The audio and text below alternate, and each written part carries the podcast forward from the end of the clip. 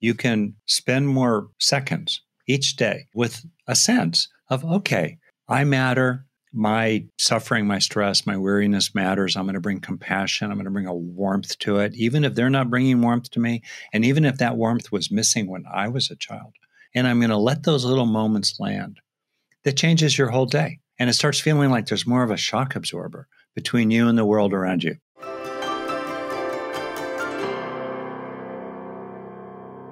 This week is all about relationships with our partners, our kids, our extended family. Hello, setting boundaries with your mother in law and with ourselves. Dr. Rick Hanson is a psychologist. He is a senior fellow at UC Berkeley's Greater Good Science Center and a New York Times bestselling author. He's also the founder of the Global Compassion Coalition and the Wellspring Institute for Neuroscience and Contemplative Wisdom as well as the co host of the Being Well podcast. His latest book, Making Great Relationships, is a comprehensive guide to fostering healthy, effective, and fulfilling relationships of all kinds. And I'm so excited for you to hear the incredible wisdom he has to share. Hi, I'm Dr. Sarah Bren, a clinical psychologist and mom of two. In this podcast, I've taken all of my clinical experience, current research on brain science and child psychology and the insights I've gained on my own parenting journey, and distilled everything down into easy to understand and actionable parenting insights so you can tune out the noise and tune into your own authentic parenting voice with confidence and calm. This is Securely Attached. So we have a really special guest today. I'm so excited to welcome Dr. Rick Hanson onto the podcast. You um, you just came out with a really amazing new book, Making Great Relationships, and I was like, when I was reading this book, I was like, there are so many things that are so relevant to parenthood, and so I'm like, can't wait to dive in and. But I first just want to say like welcome, and maybe you could introduce yourself and share a little bit about like how this book came to be. Oh, thank you. It's an honor to be here. And uh, as we were talking just before we started, personally, I just feel this deep moral commitment to children, uh, to parents, particularly the person who's doing all of the bearing and most of the rearing much of the time, which is to say, mothers. You want to change the world for the better in one generation, make taking care of mothers the number one priority in public policy worldwide boom, you're done. So anyway, I am really happy to be here. It's an honor. Uh, my book comes from, um, oh, I'd say 50 years really of being a counselor one way or another, and uh, 40 years of marriage, and doing a lot of business consulting, raising two kids to adulthood, a lot of stuff. And I was really interested in the practicalities. What can we actually do? So many of us feel stuck right? Or we try something, we say it, then they respond, and then we don't know what to do next. And this also includes very much what goes, what helps things go well with our children too. So there's a lot of practical stuff, and I really wanted to zero in on empowering people. We all have the power with what we think and what we say, what we do with our mind and our mouth many times a day, basically, that can make all of our relationships better, it, including in situations in which they don't change, but we change inside. So we're less aggravated by what's happening. We don't take it so personally. Maybe we've taken a step back in some ways. So we've made a better relationship, even if they aren't cooperating very much. Anyway, so that's the territory. And yeah. I look forward to getting down to earth with you about totally. practical nightmare scenarios. That's my favorite. right?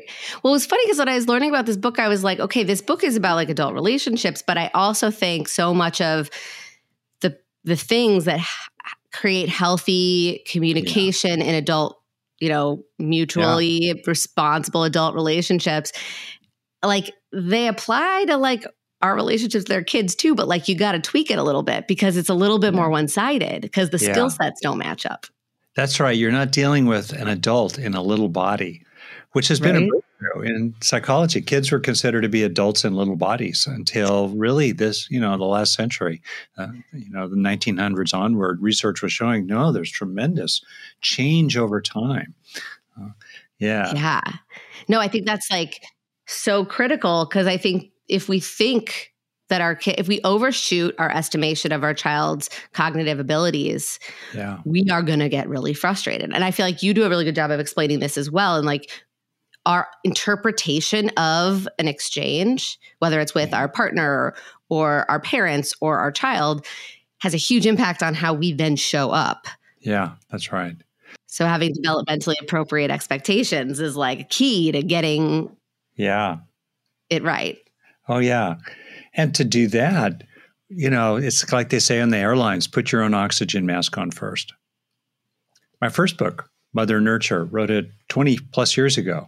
And um, it was really about the importance of filling up your own cup because uh, mothers in particular, parents too, but mothers in particular, uh, including in our society, pour out, pour out, pour out while being stressed, stressed, stressed with Mhm. very little replenishment, very Mhm. little opportunity um, to sort of refuel themselves and repair. Right? That's not Mother Nature's plan. Mother Nature's plan is to raise children in a super strong community of 50 people you live with for most of your life. That's how humans Mhm. walk the earth for 97% of the time our species has been here. So it's Yeah. really different today. And therefore, it's extremely important to do what's you can body, mind, and relationships to um, refuel yourself. Because then, obviously, it's so different. There you are, you're with your kid. You're trying to get him into a car seat. One of the most stressful Mhm. things known to humankind, right? Or settling a sibling squirrel. That's right up there as well. There you are. We all know it. When we feel like we're running on empty, it's much harder to be patient. It's much harder to not just lash out one way or another. Um, on the other hand, when we've gotten a decent night's sleep, when we're not already mad at our partner for dropping the ball yet again today, when you know there's an underlying mood of basic well-being with some frazzledness certainly around the edges then we're much more likely to be skillful to have access to what we know and have the capacity like you were implying a moment ago to see the little being behind the eyes that precious little vulnerable innocent being is deeper than the mm-hmm. tantruming that's happening the flailing, the resisting, you know, the unreasonable demands. Mommy, I hate you. Don't go. right? Yes. There's a being behind that. And we're much more able to see the being behind the eyes if if we feel already fed ourselves. Yeah. And I feel like that's such a hard task for parents on a lot of levels. Because one, I hear you're talking about like if we have a filled up, if I have our needs filled, we are so much more able to access the empathy and the perspective taking and the tools. But parents have a particularly challenging ability to fill their cups because of the demands of like good night's That's sleep right. pretty hard to come by Yeah. you know feeding yourself nutritious food sometimes kind of hard to come by if Yep. you're you know running ragged so yeah. and i think you know that it doesn't mean we can't do things to reduce our vulnerabilities we have to we got to get Mm-hmm. Yeah. creative and scrappy um but i do think it it's important to acknowledge like i think parents oftentimes are just a more vulnerable population sometimes from the from the how much our nervous system and our bodies and our brains and our environments are taxing and how stimulating working with little kids being Oh, little yeah. kids is but i think there are a lot of strategies that you teach that like Mhm. even if you're starting kind of behind the starting line because you you can't get 8 hours of sleep or you're not able to like fill up every your cup the way you might want to that like you can still sort of reduce those vulnerabilities or keep keep the perspective in the moment Yeah. like what would you recommend if you're already Sure. kind of running on empty Well, to a fault, and my kids tease me about this all the time. You know, I'm a list maker. It's sort of the mind is so complex. That's part of what fascinates us, right? Mm-hmm. It's a mess. So it's really helpful to have a little structure, a little checklist. So I'm to here's like four, okay? perfect Number number 1, get on your own side. Be loyal to you. And it sounds so obvious, but in my personal experience clinically, 50% at least primarily women of the people that I've worked with were not already on their own side. They were not loyal to themselves fundamentally. They were loyal to others fundamentally. And if everything was going great for the rest of the whole wide world, maybe there'd be some focus on themselves. So just Yeah. that shift alone And that shift can happen deep in your innermost being. Doesn't take a lot of time, but it's sort of as if you're taking a stand for yourself, like you would, you would take a stand for a friend. It's mm-hmm. not that mm-hmm. you're making yourself better than others, but there's this fundamental feeling that you matter. It's really basic. And that's hard for w- girls and women often to claim because they're socialized into not mattering. You don't matter as much as others. Their needs come mm-hmm. first. Your job is to take care of their needs. And there's a lot of different kinds of things that happen, including forms of punishment, when girls and women assert their own needs. Yeah. Right? So, numero uno, try to find a sense that you matter and a feeling of being loyal to yourself. Uh, morally, uh, and in a way that you said kind of muscular, scrappy. I like the word moxie, scrappy. You're on your own side. Okay, that's number one. Number two, compassion for yourself. There's so much research on the power of self compassion for lowering stress, for uh, buffering against self criticism. There's so much self criticism that parents, again, especially mothers, are dealing with, including external criticism. You're feeding your child that? Or mm-hmm. why aren't you feel, feeding your child that? Uh, you know, yeah. uh, or, you know, you're supposed to do A, B, C, and D, and also just uh, I don't know what, you know, have this amazing life that comes right out of the Facebook pages, which are the highlight reels of other people's lives. That because yeah. that's what they're sharing. Okay, so compassion for yourself. And again, it's not wallowing in self pity. It's simply, oh, I'm tired. I'm stressed. I'm worn out. And then not just have indifference toward that or blame, like, oh, it's your fault that you're tired. If you just did more exercise, you know, or well, other people did it. What are you talking about? No, bringing a warmth and a kindness, a supportiveness, a, a warm wishing that it wasn't so hard for you. Simple stuff. Yeah. 10 seconds here, half a minute there. That's all we're talking about. Compassion for yourself is not, it's, it's where we start, but it's not where we end.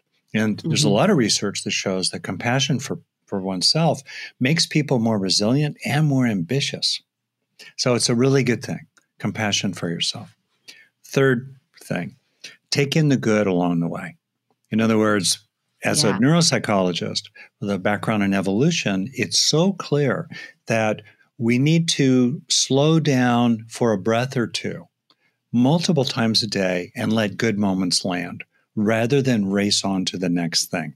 Mm-hmm. And routinely, something has happened that is the basis for a genuine feeling of slowing down a little bit, calming a little bit, a sweet moment with the child, connecting with a partner, looking out a window, getting something done.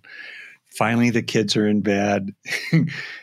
right there is an opportunity to stay with that experience for a breath or two or longer, literally to start to hardwire the residues of that lived experience into your brain so that increasingly yeah. you build up traits of calm, self worth, gratitude, feeling loved, feeling loving, you build it up over time. And everyone has the power to do that in this in the middle of full catastrophe living you know with like yeah. a you know a three year old if you have two kids that's when life as you know it is totally all over right? That's when that second yeah, kid do. arrives you're just it's done. But anyway whether you have one or two or three or whatever that number might be we all have opportunities half a dozen times a day to slow down and take in the good.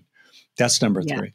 And number four, even though I'm a software guy in the sense that I'm into the mind, one thing mm-hmm. I've really come to appreciate is the hardware, is the body. And I've just seen so many situations, partly as a result of the medical system and sexism and all the rest of that. Uh, women tend to, mothers tend to put aside their own physical needs. They kind of skip a checkup or they'll delay something or they won't pay attention to some nagging condition like their mm-hmm. body aches more. And there's a lot of research that shows that um, a major factor in increasing inflammatory conditions in the body, autoimmune conditions in the body, um, disorders of other kinds, is the number of children you have. So I just want to not bang on about it too much, but I just want to say take your physical health seriously. If you feel really run down and the medical establishment kind of pats you on the head in a patronizing way, as it often does, say, no, something's not right here. And technically I might be within normal limits, WNL, within normal limits, mm-hmm. the normal range. But let me tell you, the way the normal range is calculated is tip is either from the 15th to the 85th percentile. Mm-hmm. That means that you could be at the 20th percentile in iron or thyroid function, and they would pat you on the head and send you out the door. And maybe for you that's okay, or maybe it's not okay because you're run down. Actually, W and L is often technically two standard deviations away from the mean, which is essentially from the fifth to the 95th percentile. Interesting. Yeah. You so could be you at the 90th percentile on some kind of inflammatory reactivity in your body that's making you feel achy all the time and wearing down your mood because inflammation is depressing literally yeah. neurologically inside your brain with through cytokine messengers and so forth. You know, you could be at the 90th percentile on inflammatory vulnerability mm. and they pat you on the head and send you out the door. So it's being an advocate for yourself and, you know, not going crazy, being, you know, finding your own path, what makes sense to you, but taking your body seriously. That's my fourth suggestion. I love that. And I think that there's a lot of permission there to be tuned in right to great. to make noise right to say something even though you medical system yeah. are patting me on the head saying i'm fine i don't feel okay i'm going to be the squeaky wheel i'm going to advocate for myself yeah. and it reminds something you said earlier too about how like oftentimes girls and women but a lot of times kids in general are punished for assertiveness yeah. because it's considered aggressive yeah. or it's not cooperative or you're not sharing like how often are kids told like you can't say that's mine. You have to share it. Or, you know, say no thank you if you don't like something. Like I think mm-hmm. I'm a firm believer of like teaching kids clear artic- articulate assertiveness skills to say like yeah. and especially little kids who don't have complex language to be able to just say no yeah. or I don't like that or go yeah. away if they need space. So like that gets a lot of times shut down and punished or trained out of kids, mm-hmm. which teaches them don't make your needs known. And then the parents then see all these kind of like side seeping out behaviors because they're chronically not able to like assert their needs. And so they get frustrated and they like, you know, pull their brother's hair or something out of, seemingly out of the blue. Yeah. But they, you know, they're sick of having to share. That's totally right. And and the thing that you and I were just talking about here, you know, getting on your own side, uh, self compassion, taking in the good along the way, and starting to you know take your body seriously. Right. Yeah. Uh, it it establishes an immediate shift that's within the person's power. You don't need the cooperation of your partner or your or your nightmare boss or the public health system on your own. You can spend more seconds each day uh, with a sense of, okay, I matter. I'm trying to take care of myself here too. My suffering, my stress, my weariness matters. I'm going to bring compassion. I'm going to bring a warmth to it, even if they're not bringing warmth to me. And even if that warmth was missing when I was a child, I'm mm-hmm. going to bring that warmth to me. And I'm going to let those little moments land. That changes your whole day. Suddenly your day is different. And it starts feeling like there's more of a shock absorber between you and the world around you. The kids are doing what they're doing. You know, mm-hmm. um, the dirty little secret of parenting is that kids are annoying sometimes. yeah. They're also incredibly lovable. Hello, and uh, many partners are clueless. We haven't even gotten there yet. Uh, but all that can be happening around you. But inside yeah. you, there's more of this shock absorber. And inside you, there's more of this sort of inner refuge, this core of resilient well being that you're literally hardwiring increasingly into your own nervous system. Yeah, so everything. would it be correct to say that even though your book is about making great relationships with others, yeah. that like in order for that to be possible, there's like a foundational sort of relationship with yourself that you need to nurture first? That's well said. And you know, the book is structured. It's got these 50 very, very short chapters that are, you can dip in or out of it anywhere you want. And in six parts, the first of the six parts is befriend yourself befriend yourself. Yeah, because that's the foundation of everything else, including as we get to partners, uh, asserting yourself mm-hmm. effectively. Mm-hmm. Uh, yeah, with, and I think you know it's so funny because I'm always like, there's so many parallels when you're talking about parenting when we're talking about in the context of parenting, when you talk about something the parent does for themselves, there's always in my mind a parallel of what the parent is inadvertently or directly or indirectly doing for the kid, right? If you are taking the time to nurture mm-hmm. your relationship to yourself, to be your friend, to yeah. listen to your body and to advocate for your needs and to take in moments of gratitude and, you know, yeah. in front of your child they are going to learn those same skills. They're going to learn when mom values her body, her time, her needs, her pleasure in the moment. Mm-hmm. I can do that too when I'm a grown up. I'm allowed to do that. And I think yeah. that's a very like cycle breaking concept. Yeah. That's well said. Exactly. If it's, I mean, you, we do it for for our own sake. We also do it for the sake of others. Yeah. Yeah it's all connect. We're all interconnected. Yeah. So yeah. It, it it's like a it's like a twofer. You work on yourself, your kid's going to benefit. That's it. so yeah, talk to me about the parent relationship like the what do we do like you got a lot of gems when it comes to like addressing conflict resolving conflict asking for what you need in a way that another person can hear it this is probably really relevant to like co-parents whether you're like two people who are trying to parent a child together you are two human beings who are sometimes going to do that differently and that's going to create conflict at times like what are some things that people can think about do to support the relationship with the person you're raising your kids with? Yeah, and and that's an area with huge issues. I mean, when I um, when we became parents, uh, I was also I was in grad school at the time, so I was you know learning about psychology and all the rest of that. And some of the statistics are just shocking. So I'll just speak about America here. Um, something like one in six children will never experience um, living, growing up in the context of a stable marriage or the equivalent because their parents will separate before the kid is 18 months old. Some, like one in six.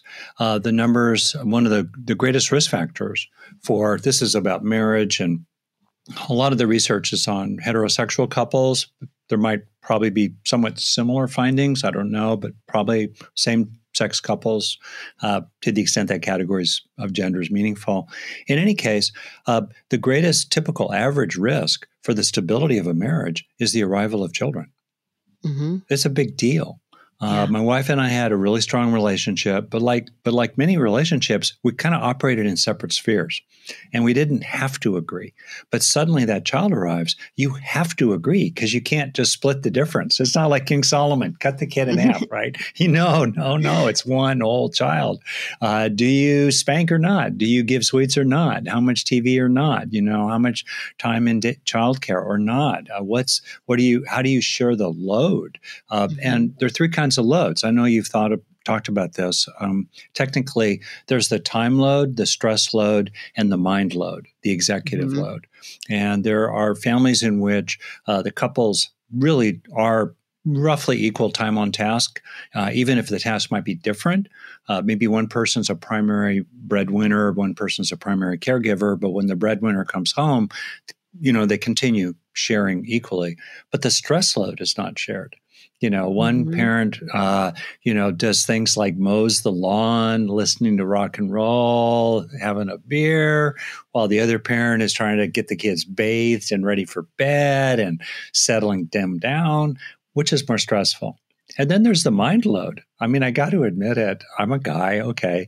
Uh, our daughter would have ear infections when she was little, and I would go through my mental checklist because I, I really did show up as a parent. I did not want to be Fred Flintstone, and I did not want to give my wife the basis for any complaint because I grew up in a fault finding home. You know, I'd had enough of that.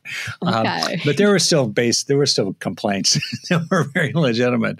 But anyway, I'd go through my checklist. Well, we've done this, this, this for Laurel, and we're going to take her to the doctor tomorrow, and I'm really sorry. And well, I'd fall asleep. My wife would be lying awake all night long because she just had that kind of emotional connection. So the mind load. Mm-hmm. Okay, yeah. a lot of research shows just on the time load alone that in America, the average couple, after kids come along, uh, heterosexual couple, the mom is on task 15 to 20 hours a week more than her partner is. Whether or not she's drawing a paycheck. That's a huge inequity, huge mm-hmm. inequity. And the stress load and the mind load also, on average, has greater inequities as well. These are huge issues. Okay, so that's the setup, right? Yeah. And you know it well. You want to jump in?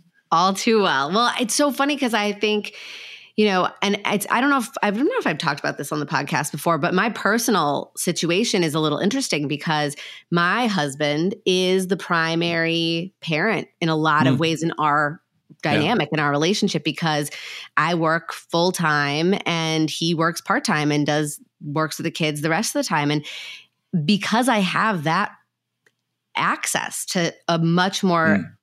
equitable or shared parental yeah. load it's different in our family and i'm so grateful mm. for having a husband who finds joy in that and like sees so much value in it and like loves it yeah. um and yet i still find so this is not to bash my awesome husband who really does carry his fair share probably more sometimes of the time load yeah but I don't know if it's a maternal thing. I don't know if it's an anxiety thing, but I am always feeling tremendous guilt. I'm feeling tremendous anxiety or like worry or like just rumination about like what is happening next with the kids. What do we need to figure out with this? What's going right? What's going wrong? What's mm. and and maybe it's because I'm not the primary time giver. I have another layer of like tremendous guilt about that as a mom. Mm. So it's I feel very yeah. personally I can really personally relate to a lot of stuff you're talking about as well as I see it all the time when I work with families. If he were more stressed, if he authentically or maybe just kind of playing a little bit were acting really stressed about how the kids are doing, would that help you worry less? Oh man, I think it would stress me out more. Oh, really? That's because interesting. Because then yeah, I would be feel contagious. Like I feel like that stress would be contagious.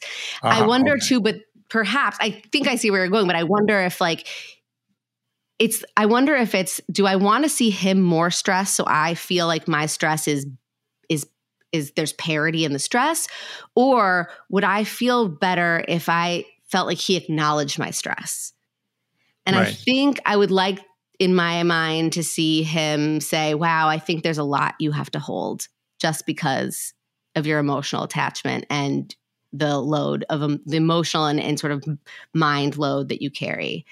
Yeah.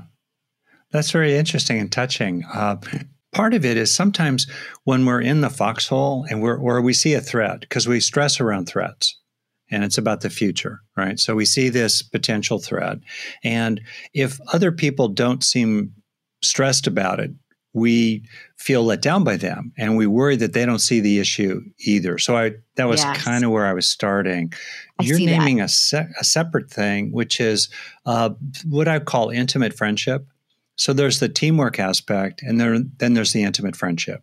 And of the totality of the intimate friendship, a small fraction of it is a romantic, erotic aspect, but that total sense of friendship with an ally who can see you and goes, "Wow, wow, wow, Sarah, you're you're really worried about this. I get it. You're connected with them in a really deep way. It's being witnessed. It's being seen, and I think." That tends to go out the window. That kind of empathic attunement, to use the cycling go, uh, tends to really go out the window. It's so interesting to me that you know we people come together they become a couple often and whether they're married or not because they're you know they're tuned into each other mm-hmm. and they they prize each other. And yet over time, that quality of feeling that you're that the other person is really tuned into you and is cherishing and prizing you rather than kind yeah. of taking you for granted or frankly being pretty disgruntled with you that tends to fade over time which is really sad so i think for me one of the things to focus on is uh, to the extent that we can do it authentically to go to the maximum we can on both uh, really letting the other person land in your heart mm. and separate that landing in your heart from your gripes about them. Yeah. You're not giving up your gripes, you're going to get to them. It's counterintuitive, but you're going to be much more effective in getting traction and mm-hmm. lasting results when you do get to your gripes if you start by getting in touch with yourself and then getting in touch with your partner. Yeah. There's so much evidence for that. And we just know it's true, even though it's counterintuitive because we want to come in guns blazing. I've got mm-hmm. my list, right? ah, slow it down, tune in, see the being behind their eyes, have, you know, and then on the basis of that, then you can kind of kind of connect, kind of talk. Right. So I, I, think about that too. Yeah. And then I also think about um, just the realness of uh, making agreements after kids come along even if they're just implicit agreements, including around things like sharing the load. Like, for example, one of the weird little exercises I would have couples do after they have kids is for each person to track their time really honestly for a week. Mm-hmm. And don't change anything. Just tell the truth. So get a little little Excel spreadsheet or something. Keep it super simple. It should not take more than five minutes a day. Otherwise, it's too complicated. And every 15 minutes, that's your time. And then each column is a different activity, right?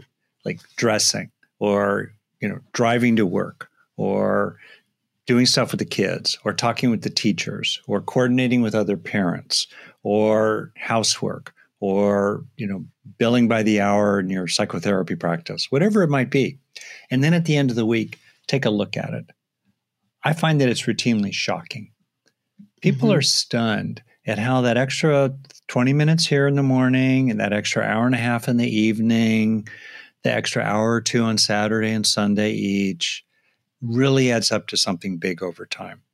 And being grounded in facts can really cut through a lot of stuff about um, equity because as research shows the typical father these days is doing less than he thinks he's doing but he's doing more than his wife thinks he's doing mm. and, so and it's so, also about aligning your yeah your, taking the that goggles fact thing is really bit. useful and then get down to um, concreteness uh, you know a lot of people argue at the level of well first of all they complain about the past but they don't make agreements for the future mm-hmm. that goes round and round and round it's just yeah. much different and much better to you know be able to uh, uh, say what you need to say about the past, but there are so many dead end arguments that happen about the past. Plus, you can't change anything. The future is the undiscovered country, right? To quote a Star Trek subtitle. Uh, anyway, uh, some kind of poem or phrase. The undiscovered country. That's full of possibility from now yeah. on. To make agreements going forward, and to try to make them around things that are concrete. Like, how are we actually going to spend our time? What tasks are we actually going to deal with differently? What problems that are recurring are we going to pre-solve rather than vague stuff like, well, I just want more help or I right. just want you to do your share or can we just be nicer? What does that yeah. actually mean? Okay, yeah. so you, so that's a bit of a riff on teamwork and agreements. In my book, there's so much about the details of how to actually pin people down, how to deal with people who won't, uh, who are very slippery. A lot of, frankly, men are slippery around family agreements. They're quite prepared to be very pinned down at work, but when it comes to the home, it's somehow a weird, different category. It's not mm-hmm. fair. So, what do you do yeah. about that? So, yeah, what do you think yeah, about it? No, so and it's funny. You know what I was thinking? I'm like, okay, yeah, husband, sometime definitely. I'm also thinking I get a lot of people asking me about like my mother-in-law or like my yeah. the like grandma or you know, people. It's like how do you like a lot of like setting boundaries i, I mean i think you you got to figure out in the nuclear family like how to f- have communication and be really clear about yeah. what you need i love what you say about like you need to name it explicitly in a simple concrete way like you can't just say i need you to do more or i need you to be nicer you need to say like this is exactly what I think I need going forward. How can we help? How can we work together to make that happen? What does it yeah. look like specifically? And I think that's so important. And then I also think like the a lot of like the effective communication skills are really helpful with like extended family and p- feeling like I'm ass- I'm assuming that most parents have some alignment in their values, not always, but quite often um, have some alignment in their values. They might not have the same standards. They might not execute everything the same way. There's work there, but the values are probably similar. But you can have very different values from oh, other yeah. generations. And that can cultures. cause tons of pain and conflict yeah. and for both sides, right? Like I don't think most grandparents who are or in-laws who are, you know, seemingly judging the way that a, a, a couple is raising their kids are doing it because they just want to be judgy. I think it's they see that and they feel like, "Ooh, is that a referendum on how I did it? Because I didn't do it that way. Are you calling me out by doing it differently? Are you saying I wasn't a good enough parent?" Like, I think there's a lot of pain that comes from the critical micromanaging and intrusiveness that some some ext- like you know grandparents or in-laws can can can can do and then of course the parents have to be able to say like hey i don't this is not how i'm going to do it. It's not a referendum on you. It's just i have different information today than you had. Oh it's it's a huge issue. And um you know in my our family uh my mom in particular very loving person who communicated love by helping people to improve and to do it better, right? Which started to drive my wife crazy. I had been, you know, more used to it. I kind of ignored it. It rolled off my back, but it was not good. We had to really do something. And I, I finally actually had to have a conversation with my mom in which I said, Mom, um, love you, all good. And from now on, notice I put in a thing about the future. From now on, could you not give any ed- evaluations or advice unless I specifically ask for it. She said, Oh, I don't do that, Rick. And I said, Well, that's great. Then there won't be a problem. and then I just watched her for the next hour. I was visiting at home. We were just hanging out.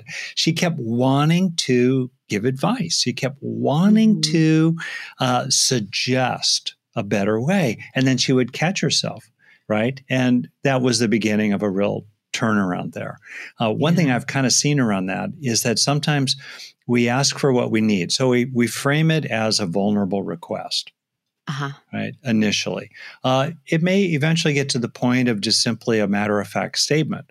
Like, if you keep talking with me in that way, I'm going to hang up the phone.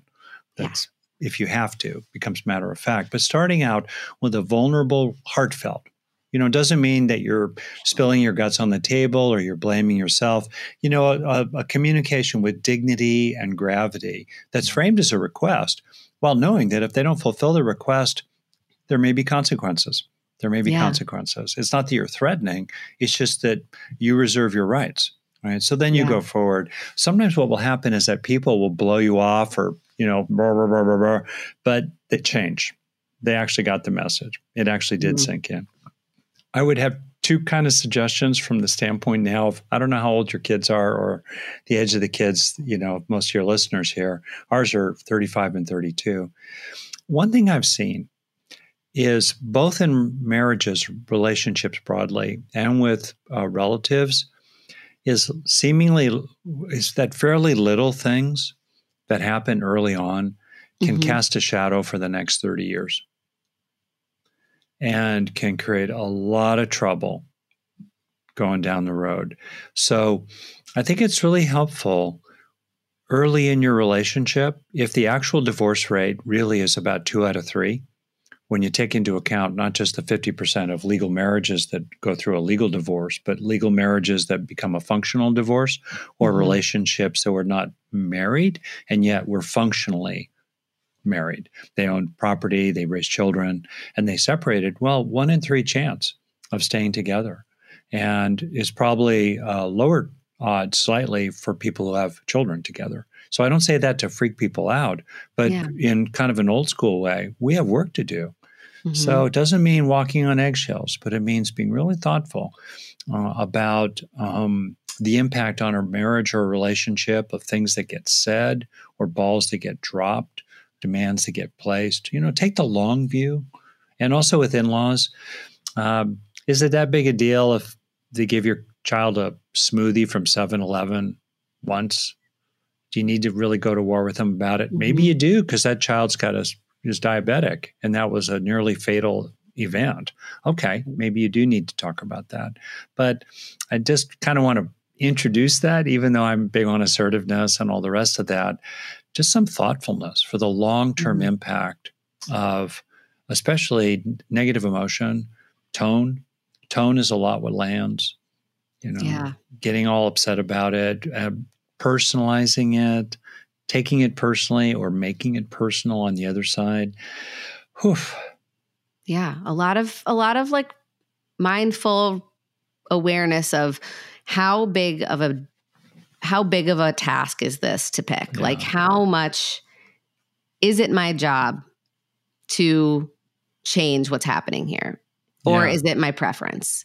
Or mm-hmm. is it just a wish? You know, yeah. like how how critical is it that I make a change? Sometimes it's funny because I talk about this a lot with people when we when I talk about setting boundaries, whether it's with like my patients or with, with parents, and it's I think you kind of have to decide is something an internal boundary? Like, do I need to just sort of say, "Ooh, that's her stuff. I don't need to take that in. Um, and that's an internal boundary I'm setting with myself. It's personal. No one needs to participate in order for me to set that personal boundary. When, you know, my my mom or my mother-in-law or my neighbor starts to tell me about how cold my children's toes look when I'm walking them, you know, I'm just going to say that's their stuff. They're not used to this and I'm to and they have trouble holding it in, right? That's an internal boundary kind of like the I'm rubber, you're glue sort of thing. And then huh. the external boundary is when you actually need the person's cooperation to assert the boundary, right? Like I need you to do this or I need you to yeah. stop doing this. And how you how assertive and how you know direct you are in your ask can be dependent on lots of factors, right? Yeah. Um but then there's also like concrete physical boundaries. And that usually comes after you've had to set the external boundary repeatedly and it's repeatedly disrespected, then you have to say, can I be around this person in this capacity this frequently? What is the impact? Do I need to sort of create a physical boundary where I don't see this person as much anymore? And I think yeah. there isn't like a right or a wrong, and you don't always have to go in that order. I think it's just kind of like you are the only person who's going to know which boundary is going to work for me in this moment.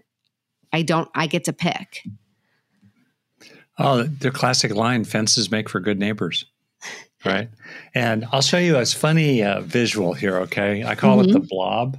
I don't know yeah. how much it'll show up on the screen. The basic idea is that uh, we start out with a relationship that's this big in terms mm-hmm. of its possibilities, and then various things happen that we start to carve out. And we do what I call it, it's one of the chapters in the book, resize the relationship if only inside your own mind, but often out there in the world as well. And you end up basically, it's the blob. You you start out oh, with yeah. a giant circle, yeah. It almost looks you, like the world. For people who are listening, it looks like a big globe, like a circle with like continents yeah. on it, kind of. Yeah, and yeah. water. That's right. And uh, what is left is the size of the relationship. So maybe you start seeing that friend only once a month, or you have lunch twice a year because, you know, honestly, weekly was just too much. Or you arrange to no longer do carpool with them, you know, or you make sure that when you're going to visit the in laws, you stay at a motel nearby and you have your own transportation. Or you just stop talking about politics with them because it just does not go well. know, whatever it might be.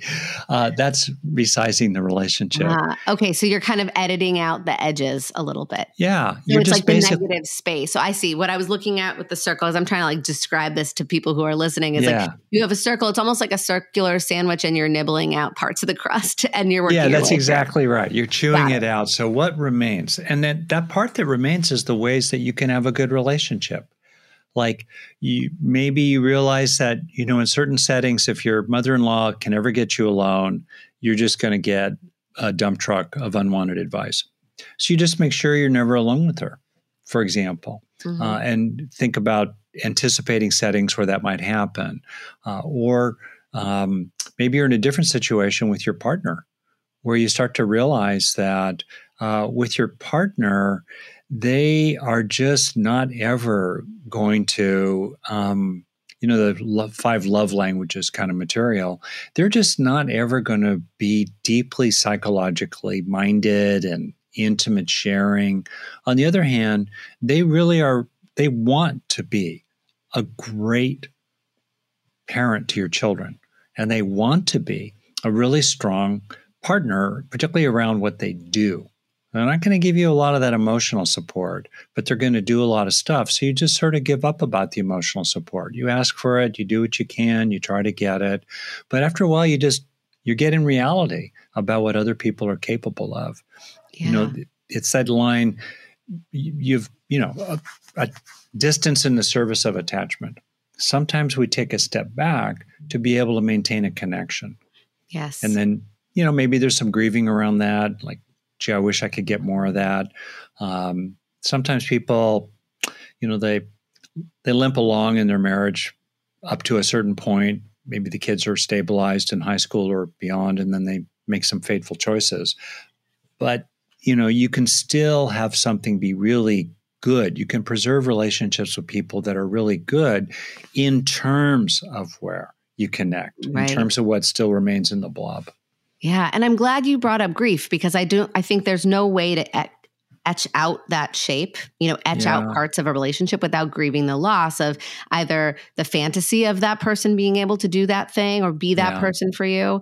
Um, or perhaps actually the loss of what they once were able to and currently can't for whatever reason. That's like, right. so you might yeah. have lost something very real. And I think it's important that we acknowledge that, like, there's grief there. Yeah. And sometimes I just kind of like there's like the not it's not black and white, right? It's not like mm-hmm. if you mm-hmm. can't get your needs met by a person, the relationship is doomed. Sometimes right. relationships are complicated and they're messy and there is some really good stuff that's worth you know preserving the relationship in honor of those great things and you have to kind of radically accept that it won't look as perfect as you wish. And also if it's really not working for you to be able to say like we have to do something different or we can't be what we currently are. Mm. And I think that's it's it's hard, it's messy and and also it's very empowering to know like you're allowed to do that. Either way, yeah. you're allowed to make and, it make something not great work and you're allowed to make something not great say I'm I don't want to do this. And and along the way, uh, and this is also in the book, uh, like part two. What I found is really remarkable is that myself, if someone has mistreated me, let's say, and you're dealing with grievances, they let you down. It's real. They let you down, or they mis- they did something else. Uh, I don't get to peace about it unless I've done two things along the way. One is I've sorted out what, if anything, I'm actually responsible for myself. Mm-hmm.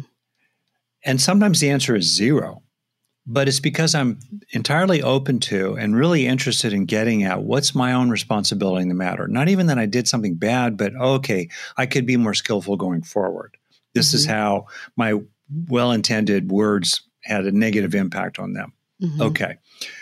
The other thing that I have to do before I get to freedom is to find compassion for that other person, mm-hmm. to find some fundamental sense it's not approval or agreement. It's not forgiveness. I'm not giving up my rights, but some feeling for them as a suffering being, like other beings.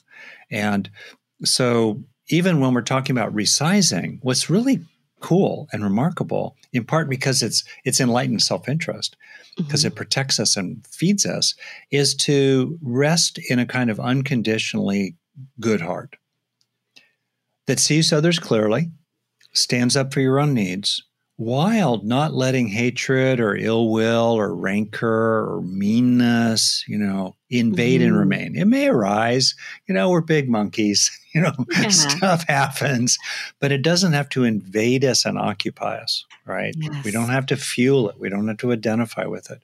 And then your own warm heartedness becomes almost like a Wi Fi base generator, a field that others move through that it's not it's not about them it's about you retaining a fundamental inner freedom to rest yeah. in a basically good heart which feeds you and protects yeah. you helps you become less stressed and upset and increases your odds of getting a good result from that other person when you finally do talk about something I that is so profound and so much permission giving and empowering, right? Like how much power we have to create our little Wi-Fi field, to create to like yeah. do that work for ourselves so we're not beholden to the the moods and the behaviors of others, we we really do own what we experience. Yeah, that's right. Wow, that's amazing. Oh, I'm so glad you came on and like this was such a such a great t- conversation. Like I really enjoyed talking with you about this. I cannot wait for people to read this book. Oh, same, same. If people want to learn more about your work or find this book or other, you've written like so many amazing. It's books. number seven somehow. so prolific. um, how can they? How can they find more from you? Oh, that's kind. You'll probably put something in the show notes. Just Google my name, Rick Hanson, S O N. Uh, go to rickhanson.net. Almost everything I do is freely offered. And the stuff that's for sale has scholarships for anyone with financial need. That's sort of a fundamental stance. And um, so you get to see all kinds of great stuff, including the material that I developed uh, around uh, for parents, really. Parenting from the same page, uh, you know, ways of raising kids in different ways, ways of taking care of yourself, taking care of your own health. You know, so just go to rickhanson.net and uh, you'll see it all there. Yeah. What a wealth It's been great talking with you. I'm So so, glad we did this, Sarah. Me too. Thank you.